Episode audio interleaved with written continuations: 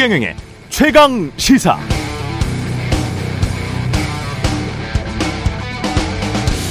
네, 지난 금요일부터 뉴스가 많았습니다. 이재명 당대표의 최측근 정진상 실장이 구속됐습니다. 이재명 더불어민주당 대표는 자신의 SNS에 정치적 동지 한 명이 구속됐다. 유검무죄, 무검유죄다. 조작의 칼날을 휘둘러도 진실은 침몰하지 않는다. 이렇게 말했습니다. MBC에 대한 전용기 탑승 배제 등 대통령의 선택, 선택적 언론관에 대한 비판적 질문에 대해서 윤석열 대통령은 가짜뉴스로 동맹관계를 이간질하려는 아주 악의적인 행태를 보였기 때문에 헌법수호 차원에서 취한 부득이한 조치다 이렇게 말했고요. 워싱턴 포스트, 뉴욕 타임즈, 아, 로이터, BBC 등 외신들이 이태원 참사의 원인과 책임 소재, 피해 유가족들에 대한 심층 보도를 계속 내보내고 있습니다. 북한이 또 대륙간 탄도미사일을 발사하면서 미국의 핵심 전략 무기인 비원비 전략 폭격기가 한반도에 다시 전개됐고요. 서울의 집값 하락세는 계속되고 있고 지난주 발표된 한국갤럽의 윤석열 대통령 지지율은 29%, 미국 여론조사 업체 모닝 컨설트의 지지율은 16%입니다. 네, 안녕하십니까. 11월 21일 세상이 이기되는 방송 최경련의 최강시사 출발합니다. 저는 KBS 최경련 기자고요. 예, 앞서 말씀드린 여론조사 한국갤럽이 지난 15일부터 17일까지 전국 성인 남녀 1,002명을 대상으로 조사한 결과 자세한 내용은 중앙선거 여론조사심의 홈페이지를 참조하시면 됩니다. 최근의 최강시사 유튜브에 검색하시면 실시간 방송 보실 수 있고요. 문자 참여는 짧은 문자 50원, 긴 문자 100원이 드는 샵9730 또는 유튜브 무료 콩 어플 많은 이용 부탁드립니다. 오늘 최강시사 국정조사 투기 명단 제출 시한이 오늘까지인데요. 국민의힘 입장 송일종 정책위 의장 통해서 들어보고요. 민주당 복당을 앞둔 박지원 전 국정원장과 전국 현안들 자세히 분석해 보겠습니다.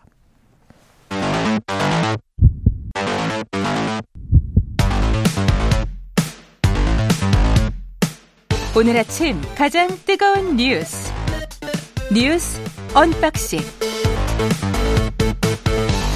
네, 뉴스 unboxing 시작하겠습니다. 민동기 기자 김민아 평론가 나와 있습니다. 안녕하십니까? 안녕하십니까? 그 미국 여론조사 업체 모닝 컨설트와 관련해서는 제가 홈페이지를 찾아보니까 어, 여론조사를 인터넷으로 하더라고요. 어, 이거는 알려드려야 될 것 같기에 예, 인터넷으로 하고 뭐 세계 한 22개국을 지금 하고 있는데 이 차이 조사 방법에 좀 차이가 있어서 그거는 여론조사 전문가들과 나중에 한번 왜 이렇게 격차가 있는지 한번 좀 이야기를 해보는 그런 시간을 가, 가져도 좋을 것 같고요. 예. 그것과 관련해서는 모닝 컨설트의 그 여론조사는 9일부터 15일까지 이거는 전 세계를 대상으로 한 거니까 그 기간은 좀 다를 수도 있을 것 같습니다. 카타르 월드컵이 개막이 됐습니다. 네, 이제 시작이 됐고요. 아, 이 월드컵이 아시아에서 열리는 거는요. 2002년 한일 월드컵에 이어서 두 번째인데 단일 아시아 국가로는 최초입니다. 아, 한국 축구 대표팀 같은 경우에는 한국 시간으로 24일 밤 10시에 우루과이와 이제 첫 경기를 하게 되고 가나하고는 28일 밤 10시에 경기를 치르게 됩니다. 포르투갈은 12월 3일 0시에 이제 경기를 치르게 되고요. 16강 진출할 수 있을지 여부를 두고 뭐 이런저런 내기들이 좀 많이 이어지는 것 같습니다. 지금 카타르 월드컵 같은 경우에는 월드컵 자체도 주목을 받고 있지만 경기장 건설에 동원된 외국인 노동자 사망 있지 않습니까? 이걸 두고 국제 인권 단체하고도 상당히 좀 신경전을 벌이고 있고 또 이슬람법에 따른 동성애 금지와 같은 인권 문제 때문에 카타르 정부가 상당히 비난을 지금 받고 있는 가운데 월드컵을 치르게 됐습니다. 그렇죠. 예. 항상 이런 논란이 있어서 뭐 어떤 나라에서는 월드컵 반대 운동도 하고 뭐 이랬는데요. 음. 아무튼 좀 세계인의 축제니까 논란을 최소화하는 방향에서 무리 없이 논란 없이 치러졌으면 하는 바람이고 우리 목표는 16강 진출인 겁니까 그러면? 아니 그거를 한번 물어볼게요. 김민아 평론가는 네. 정치, 사회, 뭐 경제 평론만 하지 마시고 네. 축구 평론도 좀 한번 해보세요. 몇승 몇 패예요 지금? 예. 네. 저는 한국이 우승을 할 것으로 예상하고 아, 있습니다. 네. 편파적이구만. 네, 월드컵 우승한다. 네. 목표를 예. 크게 가져야. 정말 객관적으로 이야기합시다 우리. 예. 축구에 대해서 잘 모르겠어요. 예. 축구도 3점 출시 있나요? 네. 아, 예. 민동기 기자는 어떻게 생각하세요? 제가 다른 방송에서 한 얘기가 있어가지고요. 예. 저는 말을 바꾸지는 못하겠습니다. 예, 좀 냉정하게. 냉정하게 우리가 이야기해 봅시다. 아, 또 청취자분들이 들으면 섭섭해하실 수도 있는데 예. 저는 1무 2패로 예상을 하고 있습니다. 1무 2패? 네. 아 죄송합니다. 이거. 예. 갑자기 우울해집니다.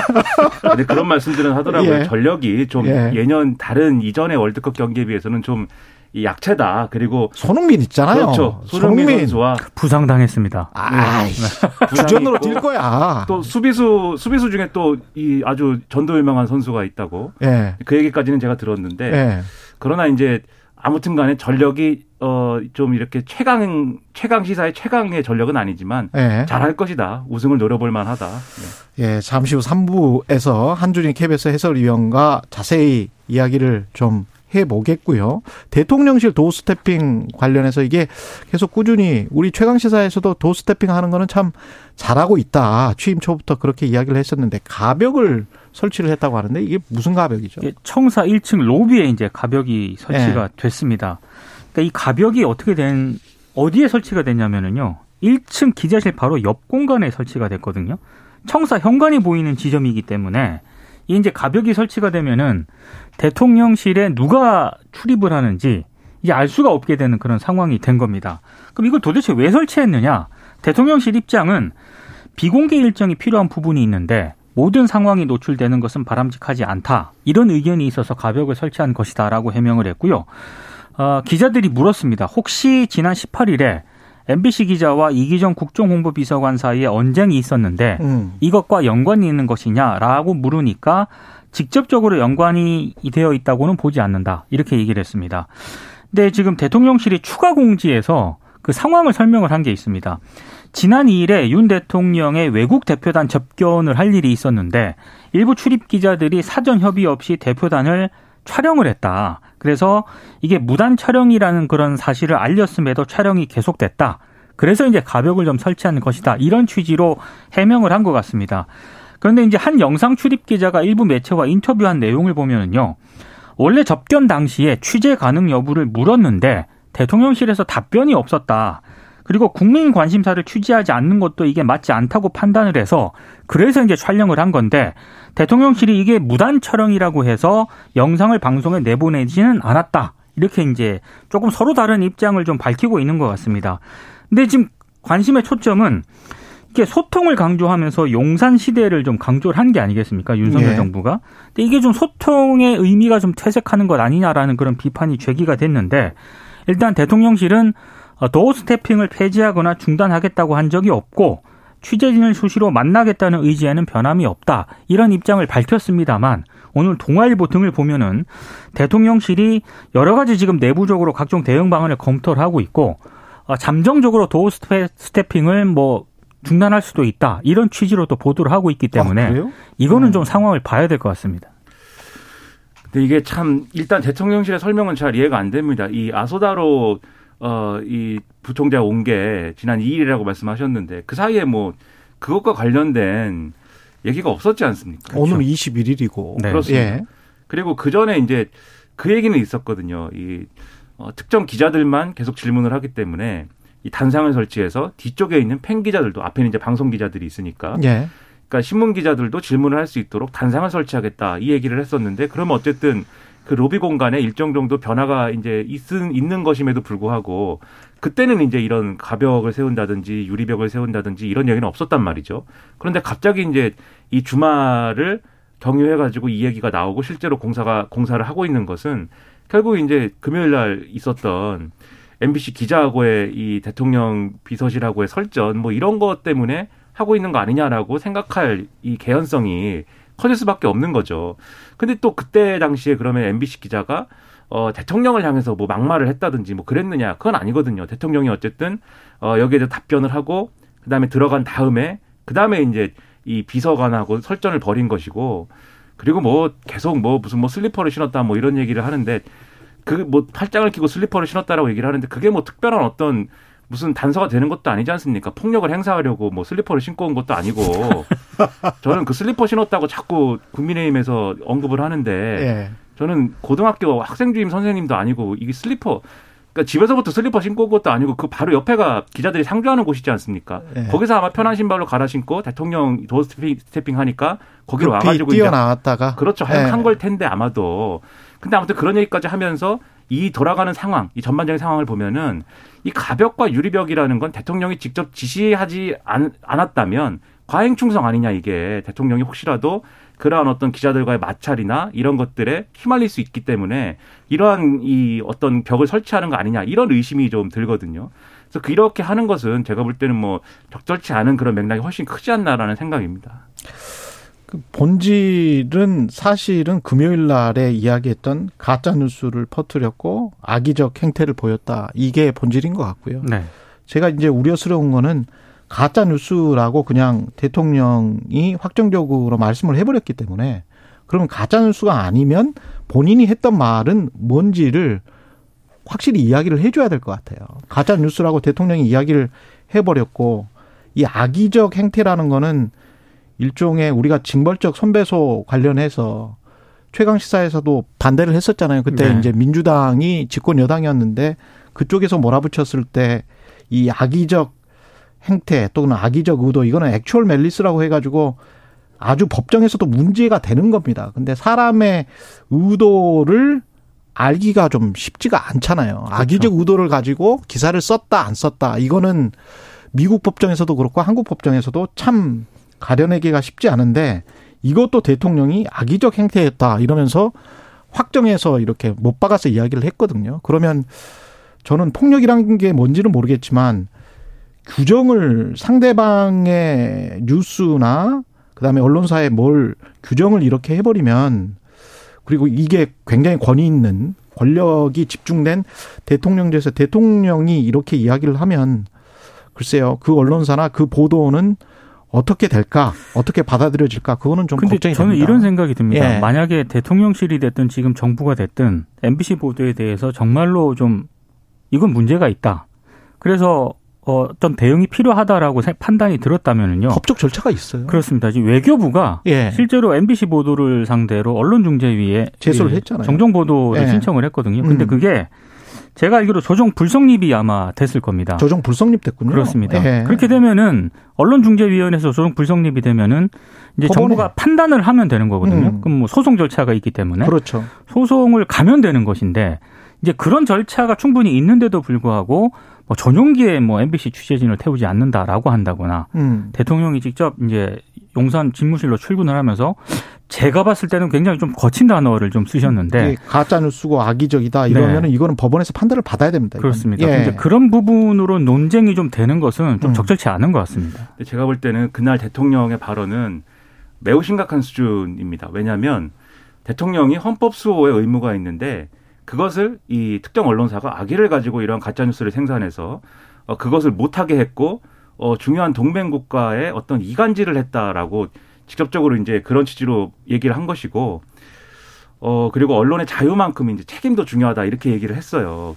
근데 이게 그렇게 얘기할 만한 사안인가부터가 이제 의문이고 이 그 비서거 논란과 그 자막과 MBC 보도에 대해서는 뭐 이 자리에서도 수차례 얘기했으니까 다시 또뭐 예.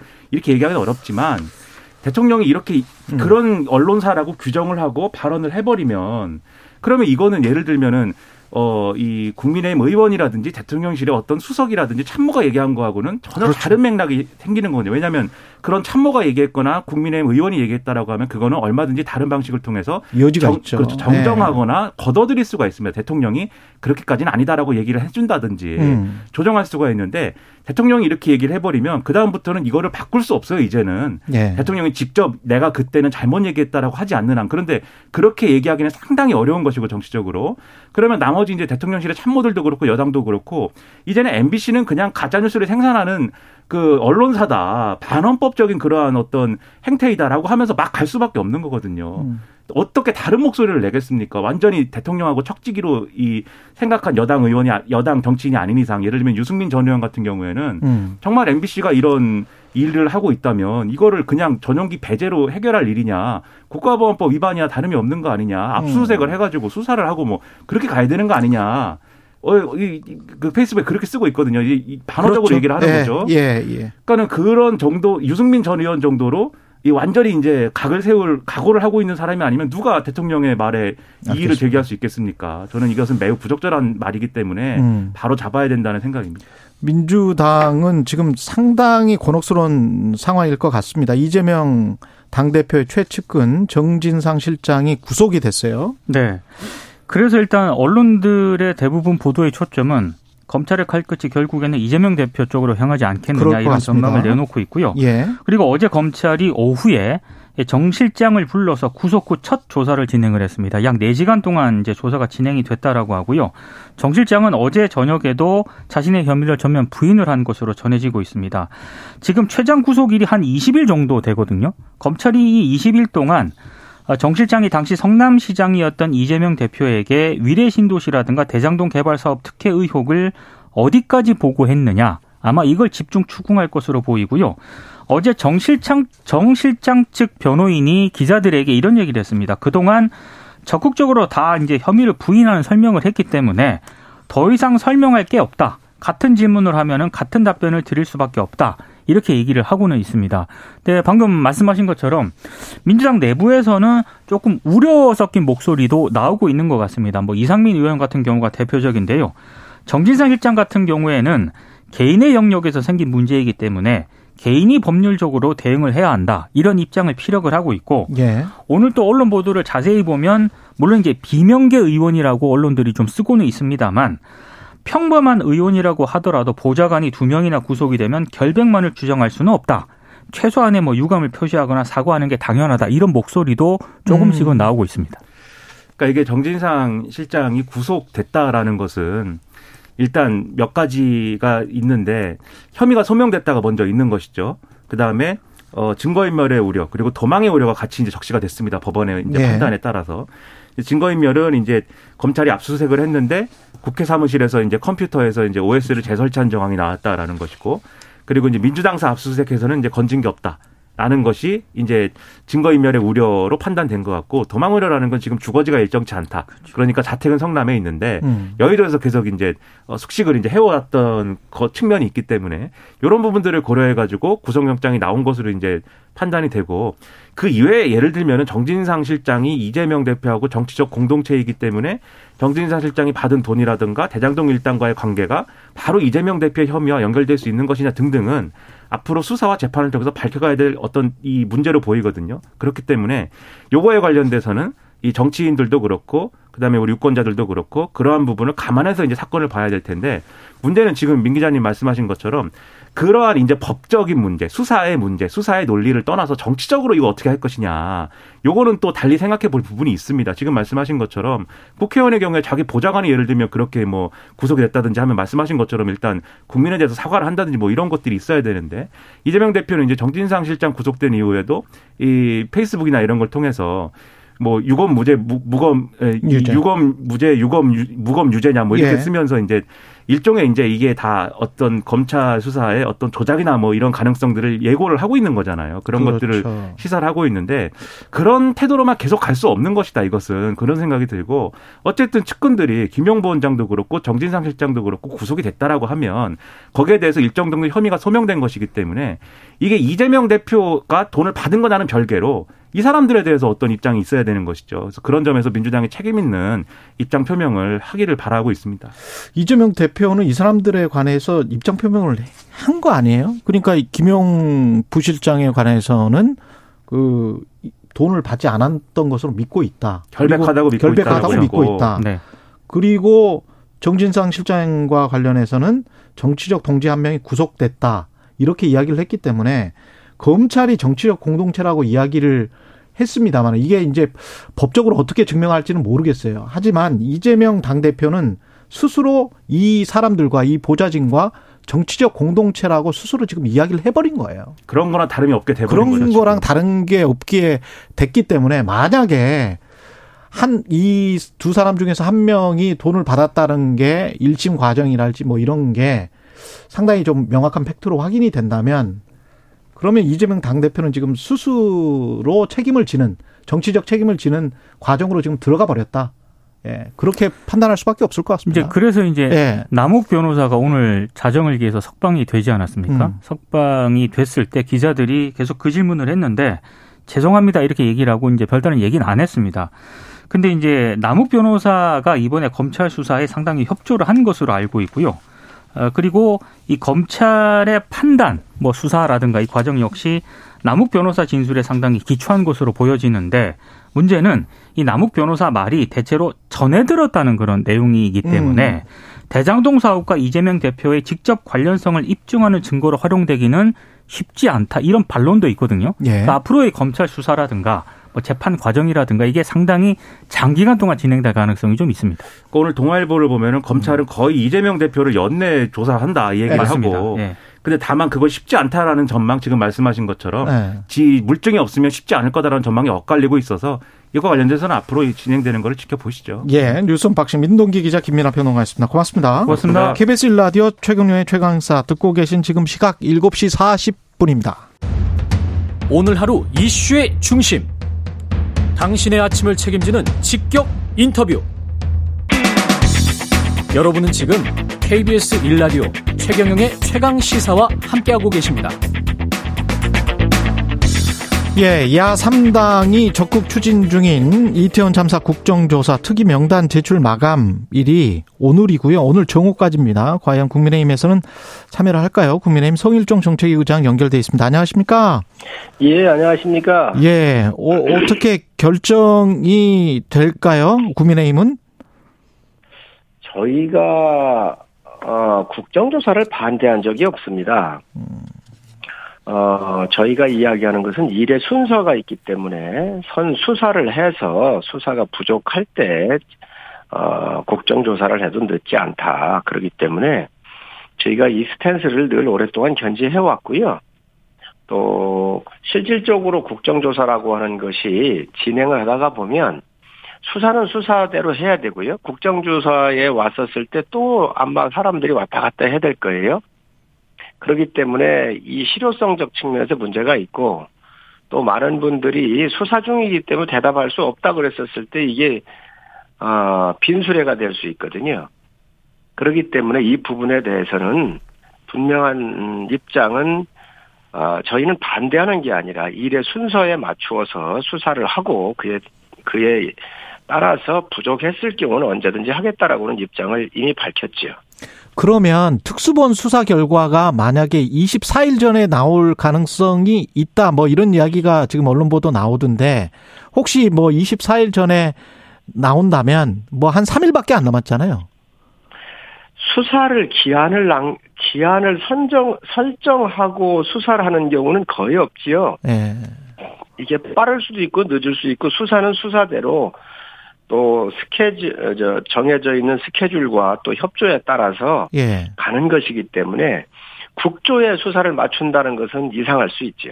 그래요. 근데 지금 말씀하시는 걸로는 상당히 이제 조건부 수용 쪽으로 많이 기울어진 것 같다는 생각도 드는데 혹시 오늘 뭐 일단 명단 제출은 하고 뭐 기간은 나중에 정하는 뭐 이런 방법도 있지 않나요, 혹시? 그런 거는 생각해 본 적이 없습니다. 아, 그리고 그래요? 저희 당의 일관된 입장은 예. 처음부터 끝까지 음. 수사를 지켜보고 미진하면 저희가 요청할 겁니다. 아, 그래요? 그러면 예, 저희가 요청할 수도 있습니다. 예. 가령 24일에 특수본 수사 결과 여부에 따라서 뭐 야 3당이 뭐 단독으로 처리하겠다 이러면은 어떻게 하는 겁니까? 국민의힘은? 야당에 의해서 여야 합의 없이 단독 처리된 선례가 지금까지 한 건도 없습니다. 특히 이번 같은 경우에 이 국정조사의 요구서 내용을 보면 대통령실 용산 이전이 이번 사, 요이태원 참사 사건하고 무슨 관련이 있지요? 마약 범죄 단속 처리 때문에 이태원 참사가 난 것처럼 이런 요구를 했는데 이게 완전히 정치적인 요구잖아요. 그렇기 때문에 저희 당이 이것을 어, 이렇게 쉽게 받을 수 있는 사항이 아닙니다. 그리고 수사를 지켜보고 미진하면 그때 해도 늦지 않습니다. 그 대통령실 용산 이전 관련해서 말씀을 하셨기 때문에 예산안과도 이게 좀 연계돼 있잖아요. 민주당 쪽에서는 이제 대통령실 이전 관련 예산 뭐 거의 다 삭감하겠다는 입장인 것 같은데 어떻게 보십니까 예산안 관련해서는 여야 저는 이번 예산안을 하는 것 이렇게 예. 보면서 정말 국정 발목 잡기하고 감정 처리를 제대로 하지 못하는 감정 예산이라고 생각을 합니다. 감정 예산이다. 예. 그렇습니다. 그 지금 청와대에 있었던 영빈관을 수리해서 쓸라 하더라도 그게 굉장히 낡았잖아요. 그래서 497억을 이걸 이제 영빈관을 지켰다라고 예산을 올렸더니 뭐 난리가 났었지 않습니까? 음. 그래서 이거를 대통령실이 안 하겠다라고 선언을 했고요. 예. 또 용산 공원에도 용산 공원에 용산 공원 조성은 문재인 대통령 때부터 한 겁니다. 그래서 거기에 303억인가 이렇게 들어가 있는데 이것도 못하게 막고 막고 있어요. 또 공공 분양 주택 같은 경우 1조 1,300억 정도가 되는데 이것도 못하게 막고 있고 청와대가 이미 국민품으로 돌아간 거 아닌가요? 그래서 이 개방과 활용하는데 한 60억 정도도 깎고 그랬는데 이런 것들이 과연 그 저 음, 윤석열 대통령의 중점 추진 사업이라고는 생각만 들면 무조건 이거를 다 깎아버렸는데 이것은 감정 예산이라고 생각을 합니다. 혹시 합의가 될 지점들 뭘, 뭘 이렇게 허용을 하면 뭘 또 내주겠다 뭐 이런 것들은 혹시 없을까요? 아직 거기까지는 예. 일이 진행이 안 됐고요. 예. 이제 감액을 했고 예. 진행하는 단계에 있기 때문에 아마 여야가 머리를 맞대고 이 네. 부분에 대해서 서로 좀 절충을 하면 늘 어, 합의점에 도달하곤 했었습니다.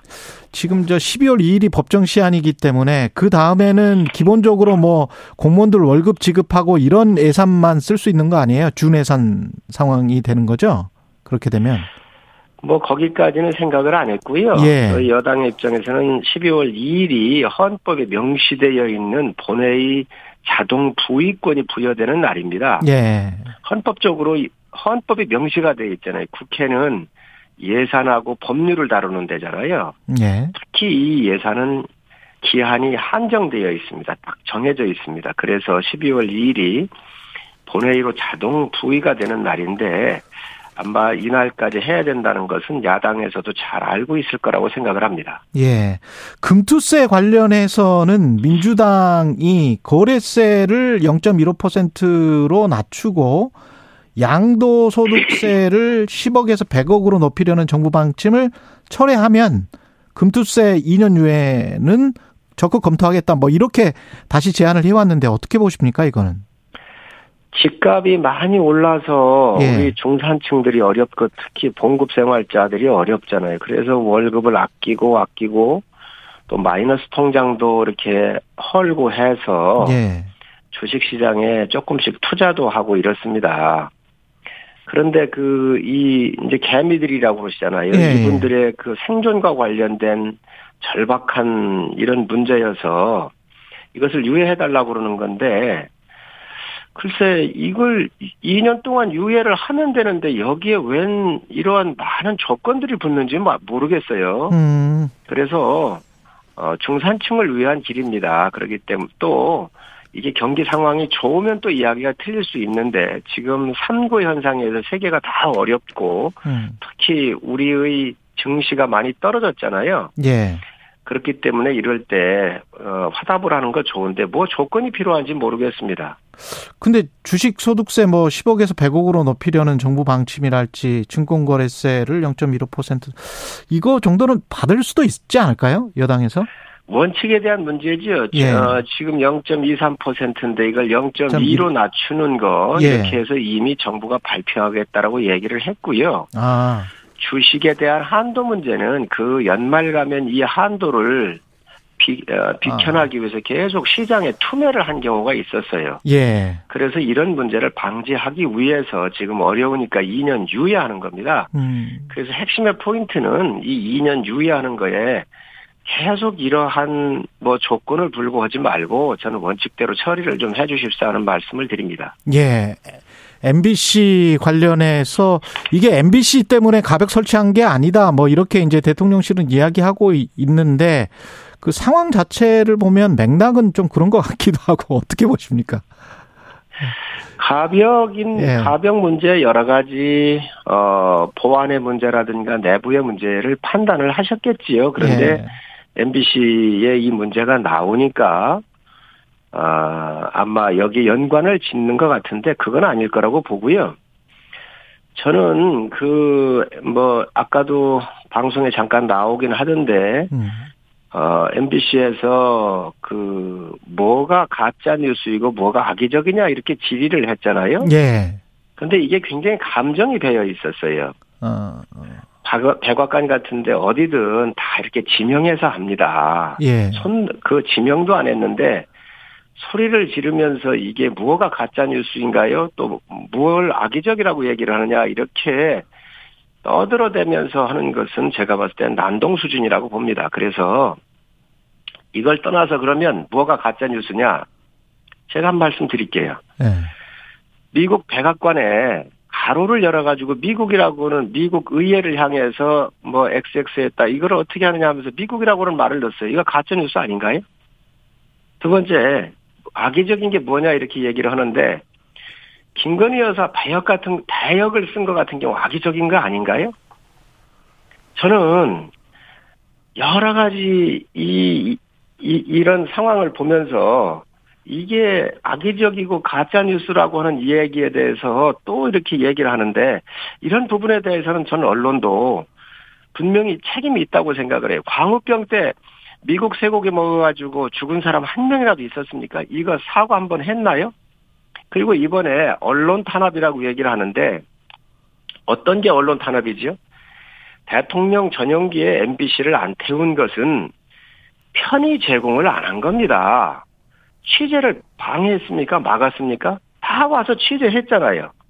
단지 대통령께서 저 대통령실이 어 이런 불편한 저 이러 이러한 악의적이고 좀 여러 가지 뉴스에 대해서 하니까 대통령실에서 불편함을 표현한 건 맞아요. 그런데 그게 언제 언론을 탄압했다는 것이지요? 편의 제공을 안 한 겁니다. 그런데 이걸 언론 탄압으로 몰아붙이는 것은 굉장히 이것 또한 악의적이라고 생각을 합니다. 그렇군요. 대통령실 출입 기자들도 관련해서는 공동 성명 낸 게 처음이라 사실은 그 관련해서 좀 반대되는 성명은 나왔지 않습니까?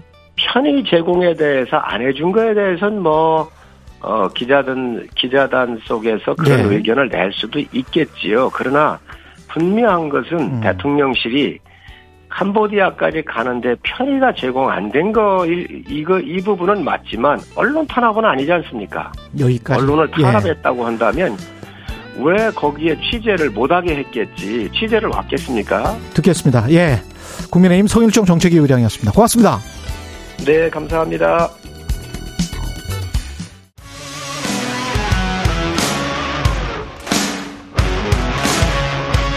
오늘 하루 이슈의 중심. 최경영의 최강 시사.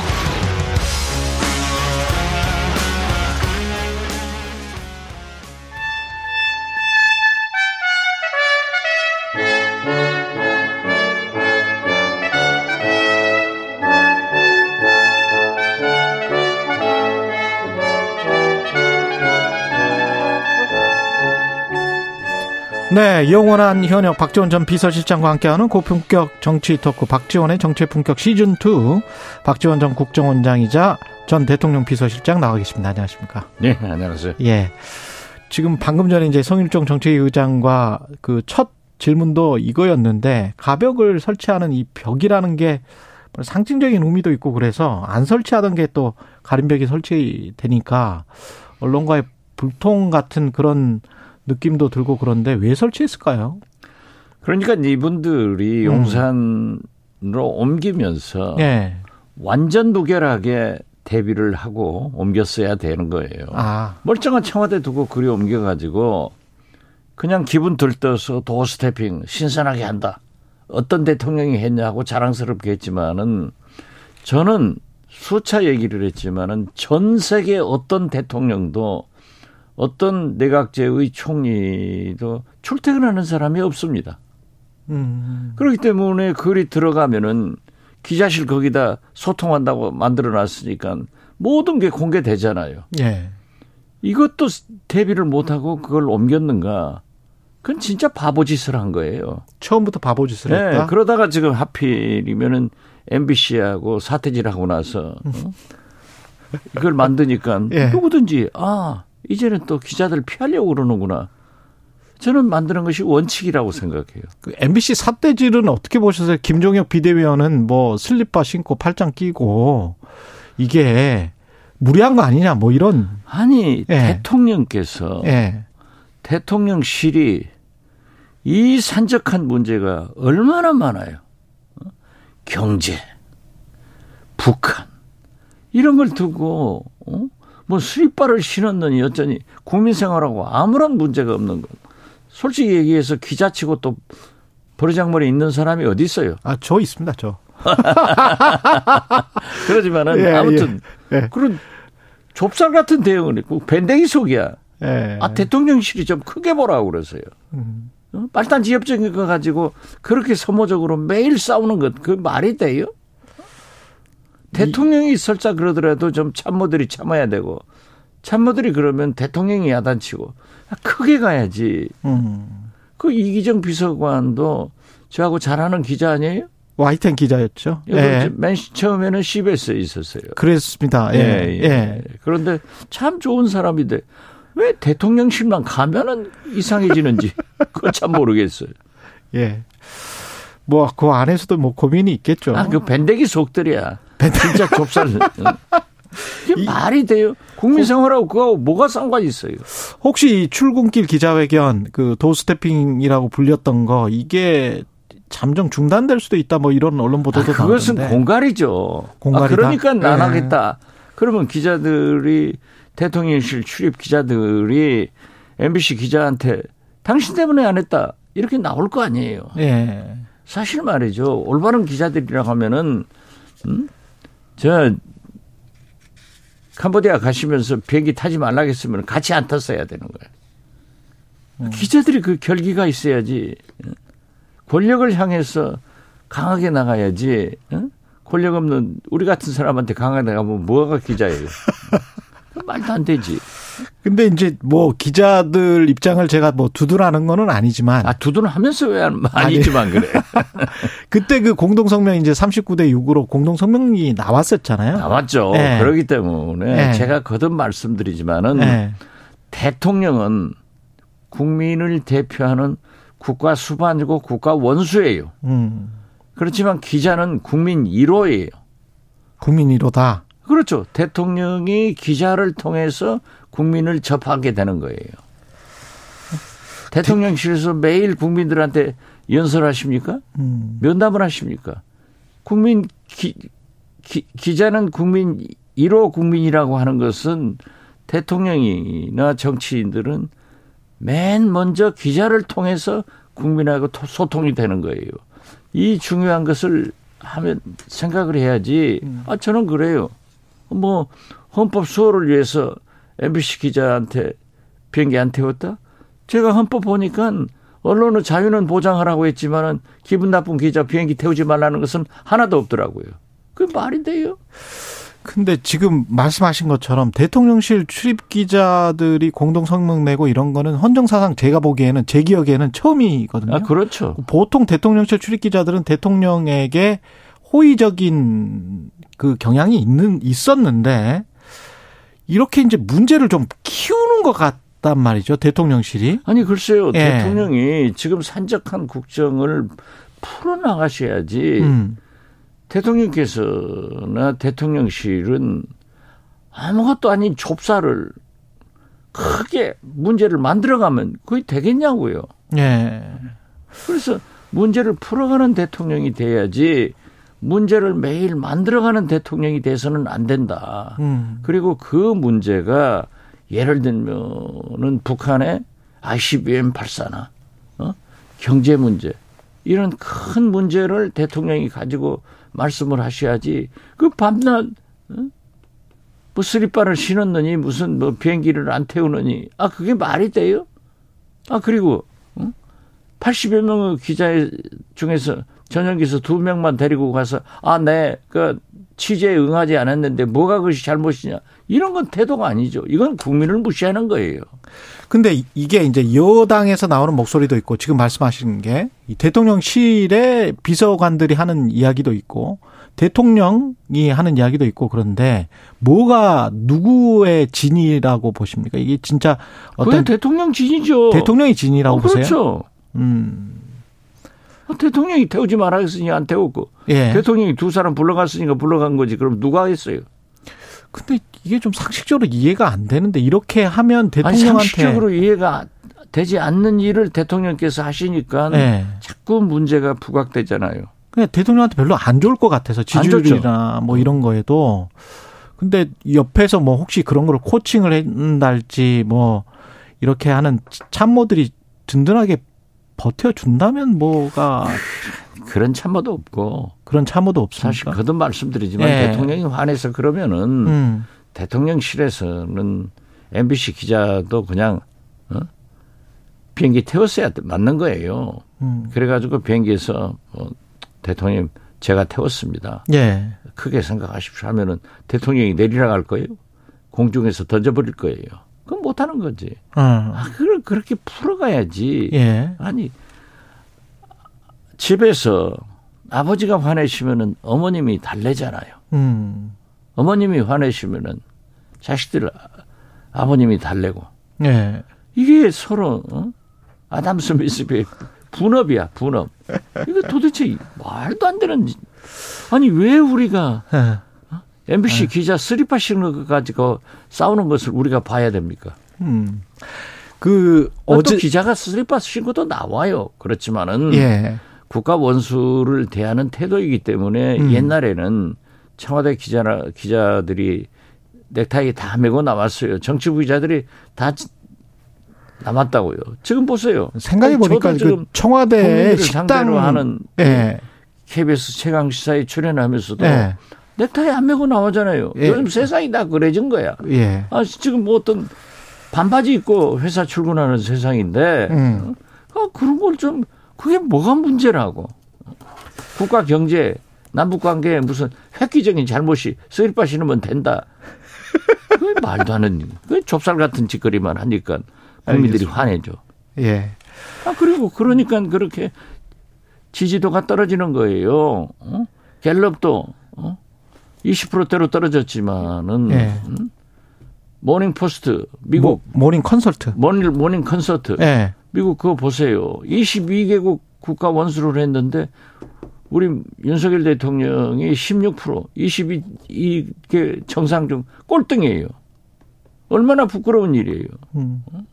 그런데 그게 되게 보니까는 바이든이나 기시다 총리 같은 사람들도 자기들 국내하고 비슷하더라고요. 음. 어? 그런데 우리는 29대 16으로 모닝 컨설트는 16 아니에요. 예. 갤럽은 29%. 그러니까 그런 차이도 있지만은 어떻게 됐든 어, 우리가 뽑은 대통령, 대한민국 대통령이 음. 모닝 컨설트 미국 여론조사 예. 기관에서 22개국 국가 중 꼴등 났다고 하면은 기분 좋은 국민이 어디 있어요? 그렇죠. 이런 걸 좀 잘 생각해서 잘 하실 생각을 해야지 쓰리빠 신었다. 음. 저 오늘 또 저 넥타이 안 메고 나왔다 야단치려나 모르지. 그러면 안 되지. 그게 뭐가 잘못이에요? 예. 한국갤럽과 모닝 컨설트 조사 개요와 관련해서는 제가 이제 오프닝 때도 언급해 드렸으니까 생략하겠고요. 그 주말에 대통령 퇴진 집회가 주최 측 추산으로는 뭐 40만이 모였다 이렇게 뉴스가 나오던데 거기에 또 국회의원들이 참석을 했고 여권에서는 민주당 의원들 참석한 의원들을 두고 이태원 참사 칠적이다. 아, 죽음을 이용한다. 뭐 이런 비판인 것 같습니다. 을사오적은 있어도 그뭐 데모 참가했다고 칠적이라고 하는 것은 자기들이 말 만들어내는 거겠죠. 네. 아, 그 민주당 지도부나 또는 예, 당론으로 결정해서 참가하는 것은 좀 고려를 해볼 문제지만은 음. 40여 어, 명의 시민들이 하면은 의원들의 개인적 의견으로 참석하는 거 저는 그 탓할 일은 아니다. 개인적 의견이다. 아, 그렇죠. 예. 그걸 왜 탓해요? 예. 그, 그 일곱 분이 가서 음. 한 연설이 자극적이라고 하더라도 개인적 의견으로 할 수 있잖아요. 그렇지만은 예, 민주당 지도부로서는 그러한 것에 아직까지는 나가는 것은 좀 자제했으면 좋겠다. 이런 표시를 할 필요는 있을 거예요. 누가? 아, 민주당 지도부에서. 지도부에서 네. 이재명 대표나 이쪽에서. 이재명 대표나 박홍근 원내대표가 네. 그런 얘기는 할 수 있지만은 네. 아니 아, 국회의원 300명 터진 입을 음. 달린 발을 누가 막아요? 음. 전자팔찌 끼워놔서도 그 풀어버리고 도망치는 세상에? 예, 경계는 좀 해야 된다. 민주당 그렇게 봐요. 민주당 지도부에서 네, 네. 저는 좀 신중해라는 어떤 메시지는 네, 나와야 된다. 있는 정당이 예. 그래도 어 여소 여대 여소 야대 어? 3분의 1을 가지고 있는 야당이 음. 이 그렇게 시민 집회 광장에 아직까지 나가서 할 필요가 있느냐. 음. 그러니까 우리는 좀 국민의 민심을 더 보자라고 할 필요는 있지만은 거기 나간 사람들이 뭐가 잘못이에요? 개인적인 것이기 때문에. 그렇죠. 예. 이재명 당대표 관련된 수사는 지금 이재명 당대표가 자신의 SNS에 정치적 동명, 동지 한 명이 구속됐다. 김용 부원장 할 때는 어, 그 돈 받지 않는 것이라고 믿는다. 뭐 이렇게 지금 이야기를 했거든요. 이렇게 되면 이재명 당대표 스스로가 지금 정치적, 검찰이 말하는 정치적 공동체로 그냥 들어가 버리는 거 아닙니까? 글쎄요. 거기 뭐 이재명 대표도 네. 그런 의사표시를 했는데 음. 저는 처음에 말씀한 대로 민생에 전념하고 음. 이 법적 문제는 법률위원회에서 대응을 했으면 어쩔까 그런 생각 같습니다. 네. 그렇지만은 이재명 대표도 옥죄어 오니까 음 얘기를 할 수 있겠죠. 음. 뭐 유검 무죄. 예, 무검 무죄. 음, 무검 무죄. 무검 유죄. 예. 네. 근데 유검 무죄, 무검 유죄는 어떻게 생각하세요? 정서적으로는 아, 이게 지금 그렇잖아요. 공권력이 선택적으로 적용하니까 하고 있다. 하고 있죠. 자기들 것은 안 하잖아요. 자기들 것이라면 꼭 그것을 제가 얘기해야 돼요. 다 알잖아요. 이제 국민 모두가 얘기 안 해도 알아요. 아니 왜냐하면 촛불 집회나 뭐 이런 데서 김건희 특검 이런 이제 그 편말 같은 게 나왔었잖아요. 그러니까 편말 같은 게 나온 게 아니에요. 예. 어, 뭐 이분 비틀어져도 많은 바로 했다고 예. 거기 40만이 들고 있는 특 저 팻말은 예. 김건희 특검 윤석열 퇴진 아니에요. 예. 저는 그 윤석열 퇴진 같은 거 이런 것이 바람직하지 않다 이거예요. 음. 지금 집권 6개월 됐는데 그렇게 자꾸 헌정 질서가 중단되는 그런 사태로 가면 되겠느냐.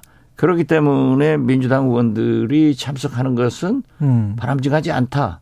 라고 지도부에서 얘기할 필요가 있다. 예. 그러나 의원들이 개별적으로 거듭 말씀드리지만 음. 대한민국 국회의원 300명 터진 입 달린 발 누가 뭐 컨트롤해요? 음. 그렇기 때문에 갈 수는 있는데 그러한 구호가 문제가 되지 않느냐. 음. 에, 그리고 김건희 특검 다 얘기했던 거 아니에요? 그렇지만 이재명 대표가 이재명 특검만 하고 어? 윤석열 대통령의 저축은행 비리, 김건희 특검, 장모 특검 안 해도 좋다라고 했으면은 다 아는 거 아니에요? 음. 근데 이재명 당대표 연내 소환설에 관해서는 어떻게 생각하십니까? 그건 언론이 예. 그렇게 지리 짐작해서 음. 기사를 쓰는 것은 어쩔 수 없는 일이죠. 예. 그렇지만 저는 분명히 얘기합니다. 지금 유동규, 뭐 남욱 변호사, 예. 김만배 씨 다 구속 기한 만료로 다 석방되잖아요. 음. 어, 그러면은 그분들이 무슨 말을 하는가 하는 것은 사실 따질 필요가 없죠. 어, 그렇지만은 어, 김용, 정진상 두 이재명 대표의 정치적 동지들이 부인하고 있잖아요. 예. 어, 그렇기 때문에 과연 거기에서 어떻게 진전돼서 이재명 대표한테 연결되느냐 음. 이것이 문제이지 연결 안 되는데 어떻게 잡아가요? 예. 어떻게 불러가요? 예. 그래서 언론도 그러한 것은 정치적으로 뭐 국민의힘에서는 공격할 수 있지만은 음. 신중한 접근이 필요하다. 저는 그렇게 생각합니다. 물론 언론이야 그렇게 얘기를 하니까 음. 그렇게 보도를 하겠죠. 예. 그리고 전 국정원장을 지내셨기 때문에 그리고 뭐 비서실장도 하셨지만 이 북한 문제와 관련해서는 그 대륙간 탄도 미사일을 발사했는데 발사할 때 미사일 발사장에서 딸의 손을 잡고 있는 모습도 공개를 했단 말이죠. 김정은 그렇죠. 위원장이. 예. 이 어떤 메시지가 있는 겁니까? 저는 이례적으로 그 ICBM 예. 이번에 성공한다 하는 것을 국내외에 즉 북한과 국제사회에 자랑하려고 음. 확신을 심어주려고 데리고 나왔다 하는 것도 있지만은 지난 9월 달에 김정은 이설주 딸이 공연을 했다 하는 식으로 외신에 보도됐잖아요. 아. 그때도 저는 에, 아닐 거다. 그그딸 이름이 주애인데 예. 김주애의 친구가 어. 한것 아니냐. 어. 그래서 고위층 딸이나 손녀딸일 거다. 예. 이렇게 생각을 했는데 왜 안 했냐? 그러면은 김정은, 김여정도 그 나이 어간에 스위스로 유학을 갔거든요. 예. 그러니까 큰 아들 아들이 애들이 셋이에요. 예. 김정은이 지금 알려진 것은 첫째는 아들, 둘째가 주애, 예. 딸, 셋째는 성명 미상이지만은 어, 제가 알고 있기로는 아들로 생각합니다. 아. 그러기 때문에 큰 아들과 이 큰 딸 둘째를 음. 스위스로 유학을 보낼 것 아니냐. 음. 그러면은 공개를 하면은 안 되죠.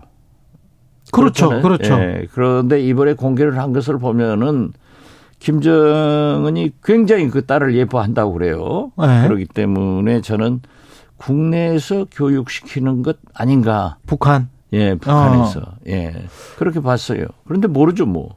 그러면서 혹시 뭐, 저, 후계자 뭐 양성 뭐 이런 것까지는 아니겠죠? 그렇게까지는 하지 않을 거예요. 예. 그래도 아들이 있는데 예. 북한 사회에서 아직까지 여성 후계자를 내세운다 이런 것은 아닐 겁니다. 지금 보면은 음. 자기 고모 김영희, 예. 자기 동생 김여정을 보더라도 상당한 백두 혈통으로서 지도자로 양성시키는 것은 사실이죠. 음. 어?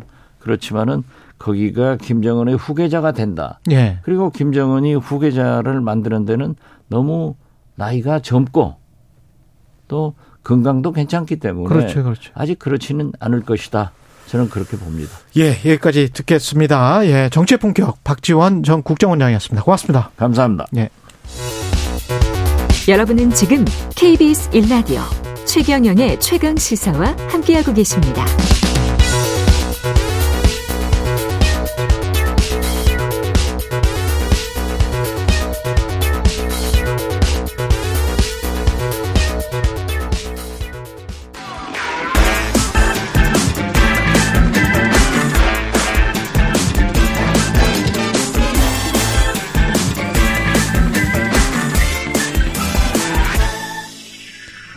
네, 최근의 최강사 한 번 더 뉴스 오늘은 오마이뉴스 곽우신 기자와 함께합니다. 안녕하십니까? 네, 안녕하세요. 예, 국민의힘 전당대회 지금 저 룰 개정을 한답니까? 그러니까 원래 국민의힘은 잘 아시는 것처럼 당대표 뽑을 때 당원 투표 70, 여론조사 32, 7대 3 비율을 적용을 하고 있는데요. 예. 이 비율을 당원 투표 90, 여론조사 10, 9대 1로 개정하자는 목소리가 사실 이전부터 간간히 나왔었는데 그 전에 5대 5 한 적 있잖아요. 그거는 뭐 좀 약간 예외적인 예외적인 네, 경우고 네. 그래서 원래는 7대 3이었고 네. 그래서 네. 국민일보가 보도를 한 내용을 보면요. 네. 이 9대 1 룰로 새 당 대표를 뽑아야 한다는 움직임이 친윤계를 중심으로 본격화되고 있다라면서 이 한 친윤계 의원의 이 발언을 이 기반으로 삼아서 보도를 했습니다. 그래서 만약에 이렇게 룰이 변경되게 되면 아무래도 아직까지 당내 좀 중심을 잡고 있는 친윤 세력이 더 유리하지 않겠냐. 이런 지적이 나오고 있죠. 근데 친윤이라는 게 서로 뭐 친윤이라고 하니까 네? 누가 네. 친윤이에요 누가 아니 뭐 이제 네. 소위 이제 그 핵관이신 분들이 있잖아요 네. 네. 핵심 관계자가 계신데 아니 실제로 기자들한테 물어보면 또 기자들은 또 그분은 또 친윤이 안 됐다. 아니 이제 핵심 예. 관계자가 되고 싶은 분이 있고 예. 되고 싶어서 스스로 이렇게 칭하는 분이 있고 혹은 친윤이 됐다가 지금 안 된 분들도 있는 거 아니에요? 뭐 또 이제 예. 친윤과 그 비윤 사이에서 애매하게 줄타기하는 분도 계시고 사실은 굉장히 다양하죠. 다양하지만 그렇죠. 어쨌든 용산의 의중이 얼마나 반영될 것이냐 이제 이런 것들이 좀 있다 보니까 대표적으로 뭐 저번에 그 의원총회 때 예. 공개적으로 주호영 원내대표를 비판했던 뭐 음. 이용 의원 같은 경우에도 이제 그렇게 이야기를 한 게 아무래도 용산의 의중을 의중이다. 네, 그런 게 아니냐 이제 이런 이야기 나오고 있으니까요. 호가 호의하는 분들도 있을 것 같아요. 아 그렇죠. 네. 네. 그러니까 이제 어쨌든 용산의 의지가 직접적으로 발현되진 않더라도 음. 의지를 받들어서 대신 이렇게 말씀해 주시는 분들이 있기 때문에 이제 모두가 이제 델포이에서 신탁을 받는 것처럼 이 의원의 발언이 진짜 용산의 의지를 받은 건지 그렇지. 아니면은 용산의 의지를 참칭하는 건지 그에 대한 해석이 항상 난무하는 거죠. 그러니까요. 언론도 네. 지금 헛갈릴 때가 많이 있는데 지금 이 상황 9대 1로 만약에 개정을 한다면 네. 누구한테 유리하고 안철수나 유승민 전 의원에게는 어떻게 되는지 모르겠네요. 당연히 이제 유승민 사실상 속가내기다. 이제 이런 지적이 나오게 되는 건데요. 속가내기다. 네, 그러니까 지금 여러 여론조사들을 보게 되면 공통적으로 민심의 유승민, 당심의 나경원 이런 이야기들이 나오거든요. 예. 전반적으로는 유승민 전 의원이 상당히 선두를 달리는데 국민의힘 지지층에 한정을 하면은 유승민 전 의원이 상당히 밀린다는 말이죠. 음. 그러면은 아무래도 이준석 전 대표의 관계도 그렇고 용산에서는 지도부를 안정적으로 바꿔서 조금 더 집권 여당과 대통령실이 일체화된 모습을 바랄 텐데 예. 유승민 전 의원이 만약 당 대표가 되게 된다면은 용산의 의중이 좀 제대로 반영되기 어려울 것이다. 이런 음. 우려들이 있다 보니 유승민 전 의원이 최대한 배제되는 방향으로 물론 지금 룰도 불리하지만 유승민 예. 의원에게 혹시나 있을지 모를 가능성을 차단하기 위해서 이렇게 9대 1로까지 밀어붙이는 거 아니냐. 이런 추측들이 나오고 있는 거죠. 만약에 9대 1로 하면 유승민 전 의원은 안 나옵니까? 그러니까 근데 이제 유승민 전 의원 본인이 아직 가타부터 얘기를 안 하고 있는데 예. 유승민 전 의원을 둘러싸고 있는 분들 여기서 음. 약간 의견이 갈리는 것 같아요. 그러니까 음. 설사 당선 가능성이 적다고 하더라도 좀 비윤계의 구심점이라고 할 만한 사람이 없고 전당대회가 너무 친윤 색깔로 가면 안 되니 그래도 뛰어야 한다 이렇게 이야기하는 분들도 계시고 예. 아니면은 아 유승민 전 의원이 안 그래도 상처가 많은데 음. 또 나와서 상처를 받는 거는 장기적으로 좋지 않다 너무 룰이 불리하면 나오지 않는 게 좋겠다 이렇게 생각하는 분도 있습니다. 지난주에 안철수 의원이랑 저희가 최강 시사에서 인터뷰를 했는데 안철수 의원의 포지셔닝이 대통령실과 일체감을 갖는 그런 당대표가 아니고 어느 정도 견제와 균형을 찾으려는 그래서 민심을 그대로 전달하겠다. 이런 것이라면 안철수 의원이 지금 유승민 전 의원이 안 나오는 것 또는 배제되는 것을 전제로 하고 유승민 전 의원이 가지고 있는 뭐랄까요 상징성 네. 뭐 이런 것들을 좀 본인이 가지고 가려고 하는 거 아닌가 그런 생각도 들더라고요. 그러니까 만약에 그러니까 예. 그런 그림이 어느 정도 신빙성이 있죠. 그러니까 음. 어쨌든 만약에 유승민 의원이 안 나온다고 하게 되면 정말로 전당대 후보들 중에 그나마 좀 윤석열 대통령과 거리가 있는 사람을 꼽기가 어려워지니까요. 예. 근데 안철수 의원이 사실은 뭐 인수위원장도 했고 음. 뭐 후보 단일화도 하면서 굉장히 약간 친윤스러운 행보를 보이다가도 이제 이런 최근에는 아 좀 우린 나는 너무 이렇게 끌려가지고 가 아니야. 네. 여기서 거리 좀 두고 있잖아요. 그렇지. 항상 이 안철수 의원의 특기 아닙니까? 네. 이렇게 양쪽에서 이렇게 하는 게 네. 그런 것들 조금 더 발휘해서 미리 어필하는 거 아니냐. 또 안철수 의원이 마침 또 이번 전당대 룰 개정에 대해서도 네. 중도층과 너무 멀어지는 것 같아서 이렇게 하면 좀 안 된다라는 식으로 메시지를 내었거든요. 아, 네, 그러니까, 그러니까 9대 1로는 안 된다. 네, 조금 더 민심이 반영되는 방향으로 가야 된다. 역시나 당심보다는 민심 쪽에 조금 더 유리한 안철수 의원이 이 유불리도 좀 반영된 걸로 보입니다. 대통령실은 안철수 의원이 당 대표가 되는 거를 바랄까요, 안 바랄까요? 바라지 않는다는 해석이 훨씬 많죠. 네. 그렇습니까? 네. 어쨌든 아. 사실 단일화 때도 얼마나 밀고 당기기가 심했는지 기억들 하시잖아요. 음, 그리고 예.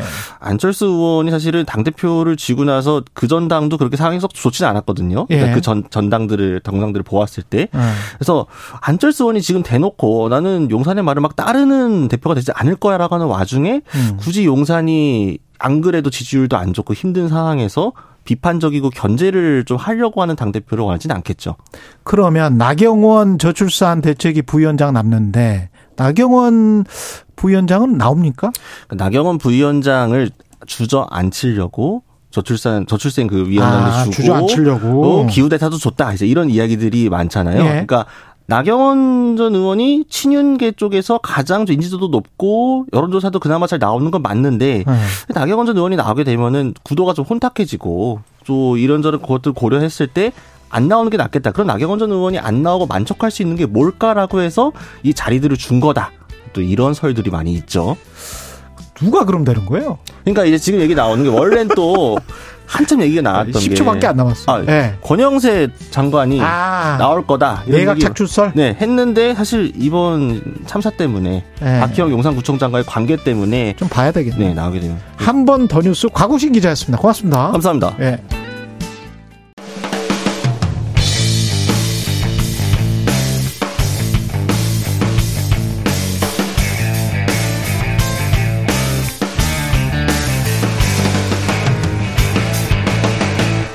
최경영의 최강 시사.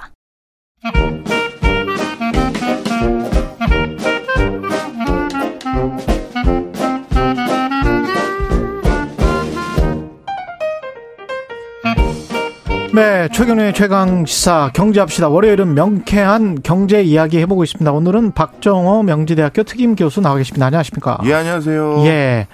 정치권에서 뜨겁게 논쟁 중인 게 소식인데요. 성일종 정책위 의장 아까 만나서 이야기를 해봤는데 전화로 이야기를 해봤는데 금투세 관련해서 오늘은 이게 뭐가 문제고 왜 서로 간에 저렇게 논쟁을 하고 있는지 그리고 우리 주식시장에는 어떤 영향을 미칠지 좀 이야기를 들어보겠습니다. 일단 금투세가 뭐죠 이게?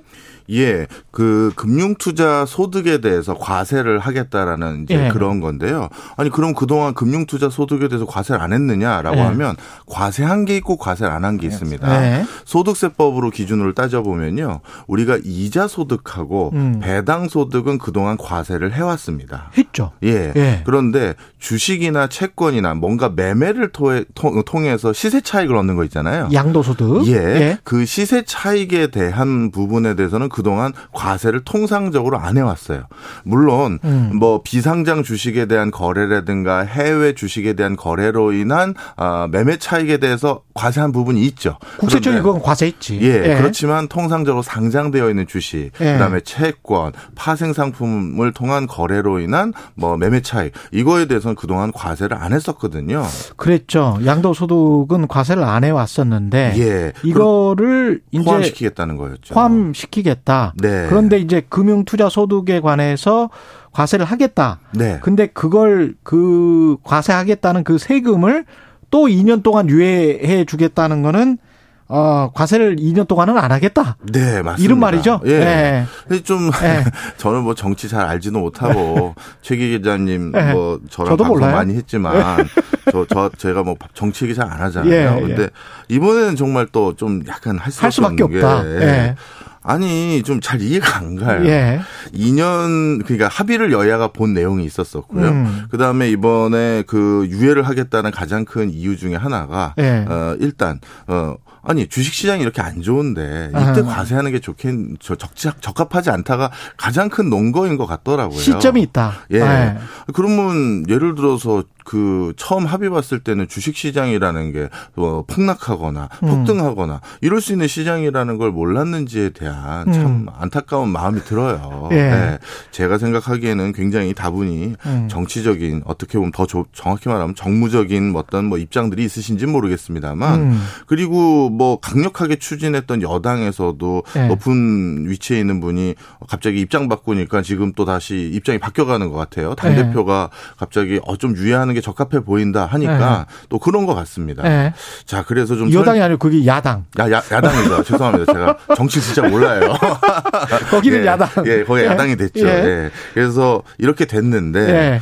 좀 설명을 좀 드리면요. 음. 이번에 우리가 그 금융 투자 소득에 대해서 과세한다는 게 많은 개인 투자 자들 입장에서는 음. 내가 주식 매매한 것에 대해서도 그거 몇 푼 된다고 과세를 때리냐 이것만 생각하실 수가 있는데요. 예. 사실 이번에 그동안 굉장히 불합리한 합리한 것들을 합리화하는 조치들이 되게 많이 들어가 있었습니다. 이 안에 예 어떤 것들이 대표적으로 좀 몇 가지만 말씀드리면 예. ELD라고 해서 주가 연계 예금이라는 게 있어요. 맞아 있어요. 예. 예. 이건 쉽게 말씀드리면 예금 통장입니다. 예. 그래서 원금 보장도 돼요. 음. 그리고 그 원금에 대한 정례적인 이자도 주죠. 예. 그런데 여기에서는 그 이자를 일부 도 다시 파생 상품에 투자해서 그 이자의 일부를 예. 그래서 그걸 바탕으로 그 파생 상품이 종합 주가 지수나 이런 걸 따라가게끔 수익이 그렇게 아, 돼 있거든요. 예. 그래서 주가 연계 예금이라는 게 이자에다가 그런 주가와 연계돼서 추가 수익이 생기면 그것도 여기다 이자를 얹어주는 그런 상품이 ELD라는 게 있어요. 예. 그러면 음. 아까 말씀드린 것처럼 우리가 그 주식과 연동돼서 시세 차익을 얻거나 그런 거에 대해서는 과세 안 해왔다고 그랬었잖아요. 그랬죠. 그런데 이 ELD는 그렇게 얻은 일부 이익이 포함 포함되어 있잖아요. 예. 네. 그런데 이건 과세를 했거든요. 아, ELD는 과세를 해왔어요? 과세를 해왔어요. 예. 그러니까 이게 형평성이 안 맞는 거고요. 예. 또한 가지, 우리 그 금통장 만든다 이런 거 한때 유행이었었거든요. 예. 그럼 금통장이라는 건 뭐냐 하면 금 시세 차익하고 또 금을 사고 팔거나 할 과정에서 환 차익이 또 생겨요. 어. 그게 이제 녹아들여서 금통장으로 이제 들어가는 건데 어. 금 시세 차익과 환, 그 환율로 적용하는 이런 파생 상품들에 대해서는 예. 사실 또 과세 안 했다가 예. 금통장은 또 과세했고 이런 이런 황당한 일들이 생 생겼거든요. 근데 제가 알고 있기로는 그 주식과 관련된 양도소득은 외국은 계속 과세를 해왔던 걸로 알고 있거든요. 이것도 좀 설명을 드리겠습니다. 예. 자, 그래서 요, 요거만 음. 뭐 먼저 마무리하면 예. 이렇게 같은 소득임에도 불구하고 그 형식이 뭐냐에 따라서 과세를 피할 수 있는 루트들이 많았었거든요. 아, 그랬구나. 그래서 예. 그거를 예. 일단 이번에 다 바로잡을 수 있는 조치가 같이 들어가 있었어요. 여기에? 예. 그러니까 조세 누락이 됐던 부분이 다 벌충이 되고 보완이 됐던 게 음. 이번에 개정안에 대거 포함이 되어 있었거든요. 예. 근데 이게 한꺼번에 또 2년 통으로 유예가 되면 그 그건 또 그동안 유실되는 어 조세 부과의 불공정성이 계속 유, 저, 진행되는 거잖아요. 금융시장 입장에서는 좀 정리를 빨리 해줬으면 좋겠다는 측면도 있네. 그럴 수 있죠. 예. 자, 그 다음에 방금 말씀하셨던 예. 외국하고 좀 비교를 해드리겠습니다. 음. 일단 조세의 형평성도 중요하지만 효율성도 음. 중요하고 여러 가지 요소가 있는데요. 예. 외국 같은 경우는 이런 금융소득에 대해서 어, 이번에 이제 금융투자 상품에 대해서 얻은 소득에 대해서 종합과세가 아니라 분리과세를 하는 게 일단 원칙이긴 해요. 분리과세. 그 이유를 좀 설명을 드리겠습니다. 네. 이 종합 소 그 합산과세와 분리과세 뭔 차이가 있냐면 네.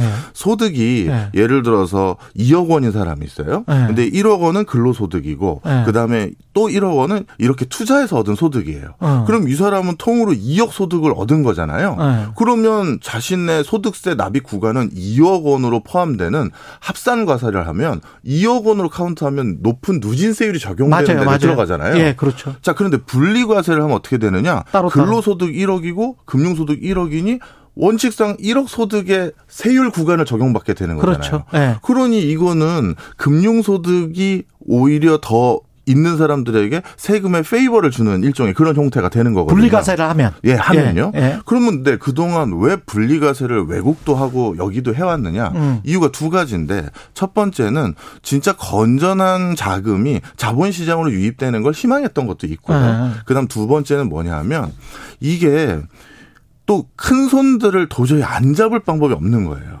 분리과세를 안 해주면 예 대표적으로 말씀드리면 네. 그 북유럽에서 이거를 합산 과세를 해보려고 여러 번 시도를 했었어요. 네. 그럴 때마다 어떻게 했느냐 정말 큰 손들 있지 않습니까? 네. 다 외국으로 떠나버렸어요. 음. 쉽게 얘기해서 어 이자 소득하고 배당 소득은 과세하고 자본 소득은 과세 안 하네. 음. 또 외국에 있는 내 소득은 이중 과세가 돼버리거든요. 거기서 네. 세금을 낸데 여기 또 세금을 내면 그렇죠, 그렇죠. 그러다 보니까 그쪽에 더 싼데 세금을 낼 수 있는 데를 막 찾아가는 거예요. 네. 그러다 보니 그러다 보니 어, 북유럽의 뭐 이케아 회장이라든가 이런 음. 대, 대부호들이 자산을 내국에 와서 다시 투자하는 게 아니라 자꾸 외국에 보내버리는 거예요. 그랬죠. 예. 예. 그러다 보니 그 사람들에게 한 번에 어마어마한 세금을 때리지 않게 하기 위해서 분리과세하고 또 음. 분할해서 납부할 수 있는 유예를 좀 주기 위한 또 목적이 있었고요. 또한 음. 가지는 실질적으로 거기 있는 그 뭐랄까요? 그 자산 포트폴리오를 전부 확인해서 예. 과세를 징수할 수 있는 근거도 없거든요. 그러면 지금 금융투자소득세는 종합과세를 하겠다는 거예요? 특정 소득 이상으로 올라가면 종합소득으로 합산이 되고요. 그 이하인 경우에는 안 하는 거죠. 아, 그래서 5천만 원이라는 숫자가 나온 거죠? 맞습니다. 그러니까 5천만 원 이상 양도 어 소득의 차익을 누리면 그러면 내가 주식을 팔아서 5천만 원 이상을 벌었으면 그 해에는 종합소득을 내게 하겠다 이런 말입니까? 맞습니다. 그렇구나. 이게 이제 네. 외국에서도 이제 미국에서도 이런 식으로 해요. 예. 일정 금액 이상이 되거나 예. 단기냐 장기냐에 따라서 이걸 나눠서 예. 미국 같은 경우 장기로 또 투자한 경우에는 세율 적용을 또 낮춰줘요. 0%에서 20% 사이에서 음. 그러다 보니 국가마다 나름대로 특수성이 있어요. 음. 자 그러면 이제 우리나라 얘기를 잠시 다시 예. 하면. 이 분리과세를 하는 나라 또 장기로 가지고 있으면 또 세금에 약간 좀뭐 유율을 낮춰주는 나라 여러 가지가 있는데 예. 우리 상황은 어땠냐. 음. 이참 죄송한 말이지만 일단 어. 좀 나눠서 설명드리면 같은 돈이 있는데 네. 예를 들어서 IT 회사에 투자해야지 결정을 했다고 보겠습니다. 음. 그러면 우리나라 뭐 카카오나 네이버나 삼성을 살까 네. 아니면 구글이나 애플이나 아마존을 살까 고민을 하는 투자자가 있다면 그렇죠. 세율이나 환차익, 환차손에 대한 리스크도 없고 똑같다면 음. 대부분 당연히 어디에 투자를 하겠어요. 미국의 네, 큰 회사에 투자할 가능성이 그거, 많죠. 그건 당연한 거고. 예. 네. 그러다 보니까 음. 외국에서도 자국 기업들 영세하거나 조금 시장 규모가 작지만 음. 우리 쪽 기업에 좀 더 투자해 주세요라는 유인책을 더 많이 만들려고 음. 근로소득에 비해서 투자소득에 부과하는 세율을 조금 더 낮춰놔요. 아. 그리고 우리나라 같은 경우는 같은 값이면 음. 미국에는 세금 매기는데 국내 투자를 하면 세금이 없거든요. 그게 장점이에요라고 설명하는 증권사들도 많거든요. 예. 그런데 이제 국내 투자에서도 세금을 매긴다라고 했었을 때 예. 분명 국내의 주식 시장의 매력도가 떨어지는 건 분명한 사실. 그럼 이게 금투세가 도입이 되면 네. 그러면은 외국인도 5천만 원 이상 벌면은 종합소득에 들어간다. 그러면은 기관 같은 경우는 법인 소득이 있을 것이고 그럼 법인 소득 플러스 요 금융 소득 까지 해가지고 양도 차익 얻으면 거기에 관해서 뭐 높은 세율로 때리겠다 그 말이네요. 예. 예. 그리고 개인들 입장에서도 음. 이제 뭐 진짜 한 푼 두 푼 모아서 주식 투자해서 얼마 벌었는데 거기에 또 세금을 낸다고 하니 좀 음. 섭섭함은 있을 수 있겠죠. 그렇죠. 예. 그러면서 일부 자금이 그럴 바에는 내가 차라리 미국 주식국에 투자하고 말지 이렇게 생각하면서 개인들도 일부 넘어갈 수 있는 부분은 있다라는 거예요. 그렇죠. 일부 뭐 5천만 원 정도 벌 수 1년에 벌 수 있으려면 이제 상당히 큰 손이긴 한데 네. 그럼에도 불구하고 이제 이 사람들 기관, 개인, 외국인에서 큰 손들의 상당수가 빠져나갈 수 있다. 그래서 시장에 영향을 악영향을 미칠 수 있다. 안 네. 그래도 주식시장도 안 좋은데 네. 그 말씀이시네. 예, 그런데 예, 예. 그거는 예전에도 분명히 이런 사실을 모를 리가 없거든요. 모를 리 항상 지금 이야기가 나왔던 건데. 자, 예. 그리고 하나만 더 말씀드리겠습니다. 예. 저도 한 푼 두푼 저기 돈 모아서 저도 예. 월급쟁이잖아요. 예. 그래서 그냥 재테크 차원에서 월급 빠듯한 게 뻔하니까 주식 투자는 개인 투자자지만 솔직히 말씀드릴게요. 이게 좀 섭섭하게 들리실지 모르겠지만 그나마 월급쟁이들 중에서 주식 네. 투자하는 사람은 괜찮은 월급쟁이들이에요. 저 노점 하시거나 네. 영세 소상공인들은 주식 투자를 할 돈도 없으신 거예요. 그렇죠. 그러니까 네, 네. 이거에 대해서 무슨 우리 돈까지 또 세금을 또 납부하냐라고 하시는 분들에겐 섭섭하게 들릴지 모르겠지만 더 열악한 분들도 계시거든요. 네. 근데 분명 이익이 생긴 거잖아요. 그럼 그렇지. 이익이 생기면 어. 거기에 대해서 세금을 내는 거 네. 원칙이고요. 네. 우리가 그동안 이익이 있었음에도 불구하고 세금을 안 냈던 많은 단체들 음. 뭐 이런 데를 어, 좀 뭐라 왜 안 내냐 이렇게 지적을 했었잖아요. 그렇죠. 그런 걸 또 하려면 우리도 또 일정 부분의 소득이 생겼을 때 세금을 내긴 해야죠. 네. 골치 아프네. 이거 분리과세로 생각을 해봐도 괜찮을 것 같기도 하네. 네, 그래서 저도 네. 너무 영세한 분들까지 적용할 생각은 전혀 없고요. 네. 그렇다고 이 모두를 다 네. 유예하는 것도 과연 맞는지에 대해서 굉장한 그러니까. 의구심이 있어요. 예. 네. 합리적으로 한번 다시 논의를 하는 것도 좋을 것 같기도 합니다. 네. 예. 경제합시다. 박정호 명지대학교 특임 교수였습니다. 고맙습니다. 감사합니다. KBS 라디오 최인의 최강시사 듣고 계신 지금 시각은 8시 43분입니다.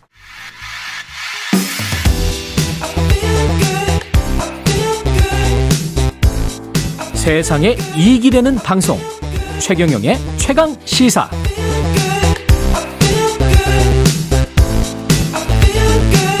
네, 첫 겨울 월드컵 카타르 월드컵이 오늘 개막했습니다. 카타르 현재 있는 한준희 KBS 축구 해설위원 연결돼 있습니다. 안녕하세요. 네, 안녕하세요. 예, 지금 저 카타르 현지 분위기는 어떻습니까? 네, 몇 시간 전에 카타르가 에콰도르와의 개막전에서 패했기 때문에 카타르 국민들의 약간 이제 실망한 모습이 있기는 했습니다만 전체적으로 여기는 월드컵 분위기가 잘 살아나고 있고 뭐 팬 페스티벌이라든가 또 특히 개막전이 열렸던 어, 어제 같은 경우는 상당히 또 길거리에 차량이 굉장히 많았던 모습을 볼 수가 있었습니다. 경기장의 그 냉각 시스템 한번 체험을 해보셨어요? 진짜로 뭐 시원하던가요? 저는 아직 현장 중계를 제가 개시를 안 했거든요. 그래서 아. 이제 현장 그라운드를 저는 가보지는 못했습니다만 갔다 왔던 이제 많은 기자들이라든가 다른 분들의 이야기를 들어보면 거의 뭐 이거는 옷이 싱싱 날릴 정도로 상당히 강력한 이제 냉각 바람이 나오기 때문에 특히 그라운드에서 뛰는 선수들 같은 경우에는 매우 쾌적한 상태에서 경기를 할 수 있는 정말 어, 세상에서 가장 강력한 에어컨인 것 같습니다. 아 그렇군요. 이게 저 현지 날씨가 굉장히 덥다고 해서 그런데 이제 겨울 월드컵이고 참 이색적입니다. 어떻게 생각해 보면 북반구에서 바라보는 월드컵은 어떻게 보세요?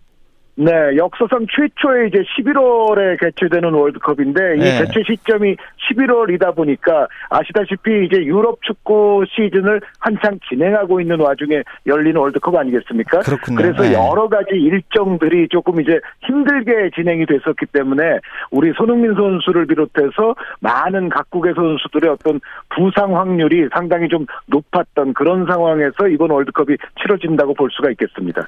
이번에 또 특징적인 게 반자동 옵사이드 판독 기술이 도입된다고 하는데 이게 지금 무슨 기술이에요?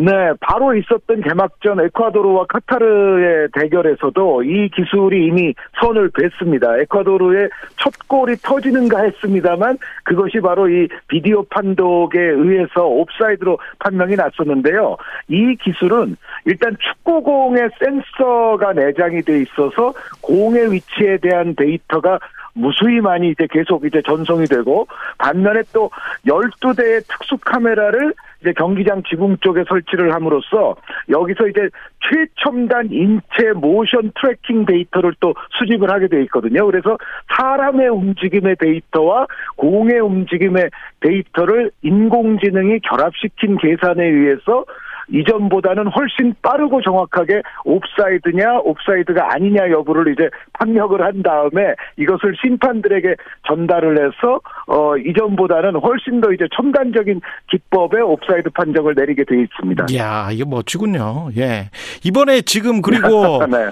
러시아는 지금 이번 월드컵에도 못 나오죠. 아, 그렇습니다. 러시아는 이미 이제 유럽 예선 과정에서 결국 징계를 받게 됐었는데요. 사실 러시아가 폴란드와 월드컵 이제 본선 진출을 위한 준 플레이오프까지는 올라갔었습니다. 하지만 여기서 이제 러시아가 징계를 받는 바람에 폴란드가 그 상황에서 이제 부전승이 되었던 것이고 또 폴란드가 이후에 이제 플레이오프에서 어 스웨덴을 꺾고 지금 본선에 진출을 해 있는데 러시아는 결국은 예선 최종 단계 정도에서 징계를 받아서 아예 뭐 어, 거기서부터 이미 탈락을 했었습니다. 우리 팀 소식도 좀 알아봐야 될 것 같은데 우리 팀이 지금 오는 24일 밤에 우루과 28일에 가나, 12월 2일에 포르투갈인데 어떻게 보십니까? 일단 대진우는 어, 이 조가 처음 조편성이 됐을 때 제가 뭐 KBS에서 조편성 방송도 했습니다만 그때 제가 했던 의견과 그때 제가 말했던 의견과 지금의 저의 의견은 똑같습니다. 그러니까 월드컵 본선에 나오는 팀 치고 이 정도의 조편성에 불만을 가져서는 안 된다.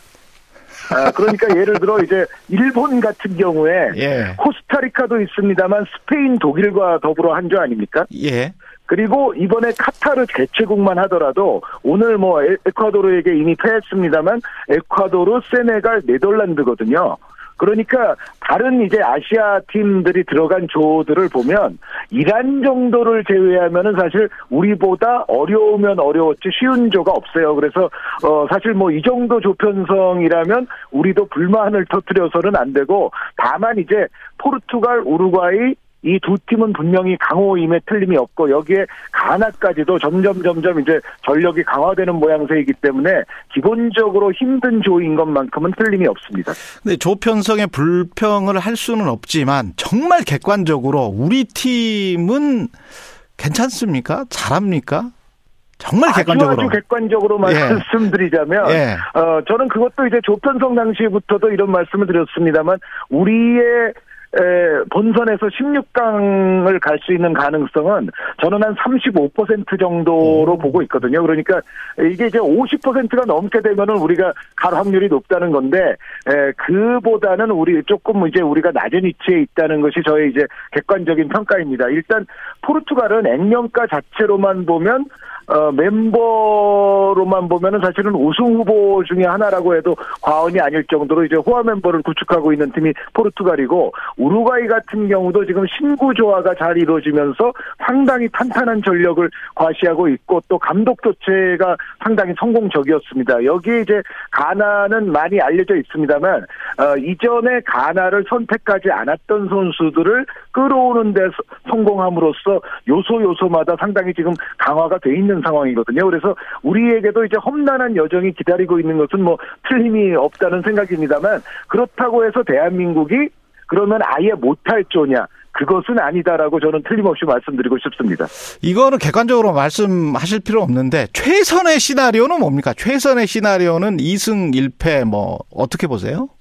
오, 2승 1패라면은 정말 그거는 best of best 시나리오라고 볼 수가 있겠고요. 예. 일단 대한민국은 첫 경기 우루과이전에서 승점을 획득하면서 대회를 출발하는 게 굉장히 중요하겠습니다. 그러니까 승점의 획득이라고 한다면 물론 베스트는 우루과이를 꺾는 것이 가장 베스트입니다만 적어도 지지 않으면서 1점을 가진 상태로 이제 두 번째 경기, 세 번째 경기에 임할 필요가 있겠다는 생각인데 그러니까 이제 더더욱 우루과이전에서의 성패 여부가 어, 우리의 이제 16강 진출 가능성을 위해서는 굉장히 결정적인 한 판이라고 볼 수가 있겠습니다.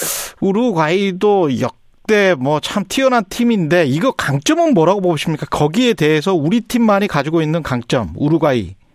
우리는 아무래도 우루과이를 상대할 때 기본적으로 스피드 면에서 우리가 좀 우위를 스피드. 가져야 된다고 봅니다. 그러니까 아무래도 최근의 우루과이가 사실 예전의 우루과이는 조금 수비적인 경향이 강했습니다만 최근의 우루과이는 상당히 적극적이고 공격 성향이 강해졌거든요. 그러니까 우루과이 입장에서도 자신들의 뒷공간을 좀 열어준 상태에서 경기를 하는 시간이 분명히 있을 것이고 여기서 우리가 템포 빠른 공격 전환을 통해서 스피드의 우위를 보여야만이 우리가 우루과이와는 좋은 결과를 낳을 수 있을 것 같습니다. 가나는 어떻게 분석하십니까? 유럽 리그에서 뛰던 선수들도 굉장히 많은 것 같은데 여기도.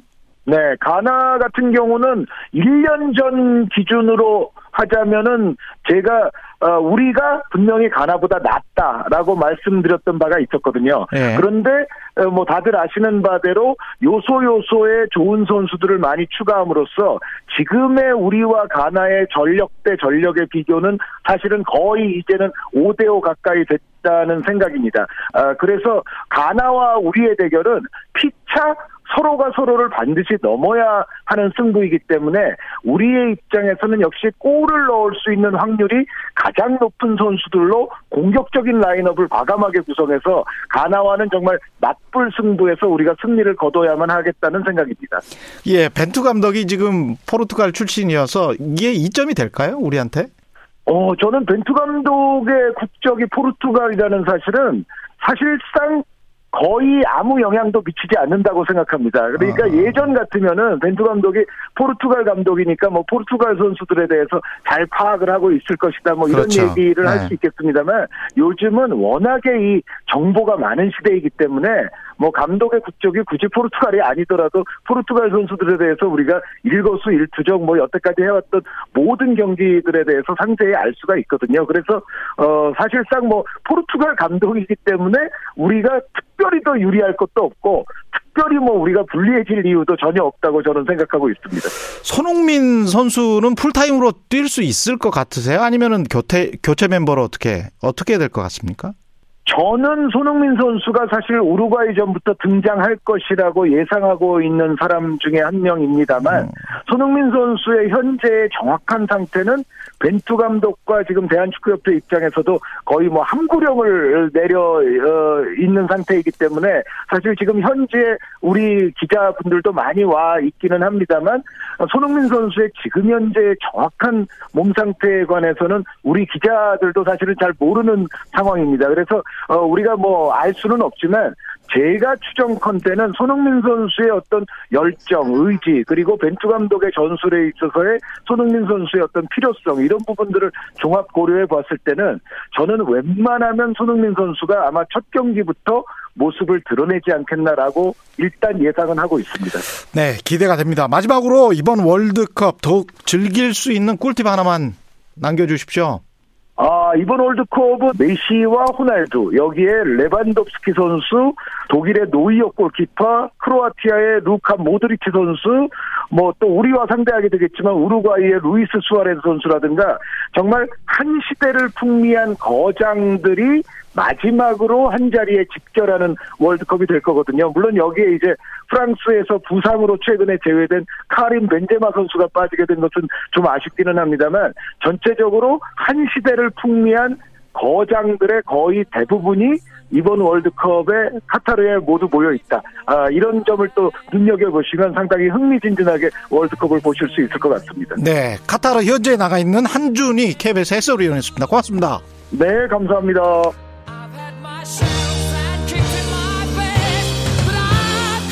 네, 퀸의 위아더 챔피언 들으면서 11월 21일 월요일 KBS 1라디오 최경련의 최강시사 마치겠습니다. 혹시 몰라요. 2승 1패 아니고 3승까지 할지. 예, 희망은 크고 원대하게 가져봅시다. 예, 내일 아침 7시 20분에 다시 돌아오겠습니다. 고맙습니다.